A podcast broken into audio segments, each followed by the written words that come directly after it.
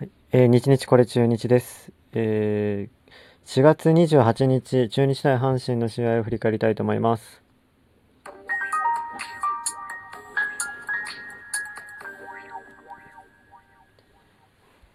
はい、えー、4月28日ですが中日ドラゴンズは、えー、バンテリンドームで阪神と5回戦を戦いました、えー、結果ですが6対1で中日が勝ちました。おめでとうございます。えー、これで2連勝です。首位阪神に2連勝。はあり、それ、ありがたいというか、すごいですね。奇跡、奇跡じゃないか。うん。いや、もうあの、まあ、勝ってくれれば何でもいいです。もうすごい嬉しいです。えー、っと、首位阪神にっていうところが結構ポイント高いですかね。まあ、とはいえ、あの、阪神ね、あの、名古屋ドームで、えー、まあ、昔からあの、苦手ですよね。阪神中、なんか名古屋ドーム。まあそういったこともあって、えっ、ー、と、まあ順当に勝て、そういうのもあって順当に勝てたのかなというところですね。はい。えー、と、この試合ですけど、えー、選抜は中日は勝つの。で、阪神は青柳でした。まあ青柳ですかね、ちょっと分が悪いかなと思って、ったんですけど、えー、見事ね、あのー、中日が6点取ってますからね、6アンダーで6点です。阪神は8アンダーで1点。なので、勝つのは踏ん張りましたと。で、中日には、えー、効率よく点を入れれましたと。ホームランがね、2つ出たんですよね。福田とビシエド。ビシエドはスリーラン。こんな1試合に2本以上出る。しかも、えー名古屋ドームというかバンテリンドームね、広い球場で出るっていうのはかなり珍しいですよね。うん、まあ、あの、ホームランについてはね、あの、全然出ない出ないって言われていて、で、ビシエドが昨日打ったことにより、えこれでようやく10本、チームとして10本になりましたと。えー、12球団中一番最後の10本目到達なんですけどね。うん、あのー、神宮、この前のね、神宮から、まあ、そこはちょっと狭いとはいえ、1試合に2本出るっていうのが増えてきたので、まあ、打線は本当にそこを出したのかどうなのかわかんないけど、まあ、水物ですからね、打線は。まあ、安心できるというわけではないんですけど、まあ、みんな、あの、振りがね、鋭くなってきたのかなというところではあります。はい。で、ちょっとね、この試合はね、なんといっても、あの、まあ、ガーバーが入ったりね、あの、新加入のガーバーが初めて、え、ー、と、スタメンに、で出てきたというのもあるんですけど、なんといっても、この試合の、もう個人的なヒーローとしては、やっぱ強打ですよ。強打3打数ノーヒットですけど、守備すごいですよ、守備。やっぱり。もうね、強打の、今、打率が2割2分7厘でね、やっぱあの、あの、僕もやっぱ守備ね、たまには交代というか、スタメンから外すというか、まあ、しょうがないかなとかと思ってたんですけど、やっぱこうあの守備見るとやっぱ外せないですね。完全にだってもうあの流れを変える守備でしたね。まあ何があったとかで言うと、京田のすごい守備は2つあったんですよね。えっ、ー、と、1個が2回表、2回表で、えっ、ー、とね、ランナーが2塁だったんですよね。えっ、ー、と、ワンアウト、ワンアウトランナー2塁かな。え4番大山がフライアウト。で、5番のサンズがツーベース打って、その後佐藤を迎えたんですよね。ワンアウトランナー2塁で。そしたら、えー、レフト前に抜けそうな打球を打ったんですよね。京田もちょっとセンター寄りに守ってて、で、それをね、逆、逆シングルっていうんですか？あの、駆け寄って掴んで、ボールをね、それもね、結構あの、打球とは、あの、京田の守備地が離れてたんで、それもなんか取れること自体がまずすごいなと思うんですけど、別に滑り込んで取ったわけでもないんですけど、立ったまま、スタンディングのまま、えー、逆サイドで、えー、取って、で、もう取ってすぐですよ。もうあの、ジャンピングスローみたいな感じ。体をね、目いっぱい伸ばして、反転しながら、えー、一塁に投げて、しかもノーバウンドでね、投げて、肩強いですよね。んで、間一髪アウトにしたんですよね。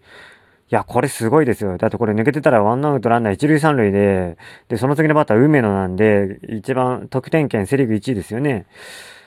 梅野って。だから、これすごい守備でしたね。うん、あんな深い、ショート深いところから一塁アウトにできるってやっぱすごいですね。で、もう一個が、8回表ね。8回表だったと思うな。えー、っとね、これ、祖米が出てきて、今年ちょっと若干祖米調子悪いというか、うん、まあ、去年がね、結構、奇跡的だったっていうのもあるんだけど、あのー、祖米が今年調子悪くて、2点リードしてたんだけど、えっ、と、1点差に詰められるんですよね。うん。で、なおワンアウトランナー一塁三塁だったんですよね。ここで又吉に代わって、えー、迎えるバッターサンズ。で、ここもね、あのー、まあ、そのさっき言った佐藤ほどの当たりの強さとか、あと、強打の位置から打球が離れてるとかっていうわけではなかったんだけど、えっ、ー、と、まあ、ショート結構深いところですよ。サンズね、あの、引っ張って、あの、ゴロ打ったんですけどね、あの、まあまあ深いところから、えー、すぐ、取ってすぐ反転して、二塁送球で、阿部が一塁送球で、これもゲッツーにして、で、この1点止まりでね、あの1点リードのまま、えー、中日は8回裏を迎えることができたという守備だったんですよね。で、8回裏は、あのー、まあそういうのもあり、流れが良くなり、結局ね、あのー、ビシエドがね、スリーラン打つんですよ。というか、その前に、あの、ピッチャー又吉に代わってのね、あの、福田が代打で出てきて、えー、今年初ホームランですね。その後にランナー貯めてビシエドがスリーランと、かなりもうこの攻撃にもね、いい循環を巡らせたんじゃないかなというのが思いました。なのでもう MVP は僕はもう強打ですね。打てなかったけど、かなと思います。はい。で、あと、その他いくつか。えっ、ー、と、ガーバーがね、えっ、ー、と、初めて出てきました。2軍で出た試合全部、全試合ヒットを打っていて、で、もう上げていいだろうということで、えー、出てきました。うん。で、結局、あの、1本打ったのかなセンター前に、ライナー製の、えー、ヒットを打ちましたと。で、守備はライトを守ってましたと。はい。で、ライトの守備3回機会が、守備機会があったらしいんですけど、それも全てそつなくこなしていると。で、守備も問題ない。打力、打撃も、まあ、あの、日本のピッチャーに今のところ合っている。えー、で、走塁目も別に問題ないと。まあ、ある程度目安はつきましたという与田監督のコメントもありました。うん、まあ、あのー、ハイライト映像見た感じなんですけど、どうなんだろうなホームランを、バッターなのかどうかはわからない。アベレージも残せるのかどうかはわからない。結構あの、バッターボックスでピーンと、あの構えててね、その棒立ちみたいな感じでたま構えてて、で、えー、ちょっとまあ、打つ瞬間に動くみたいな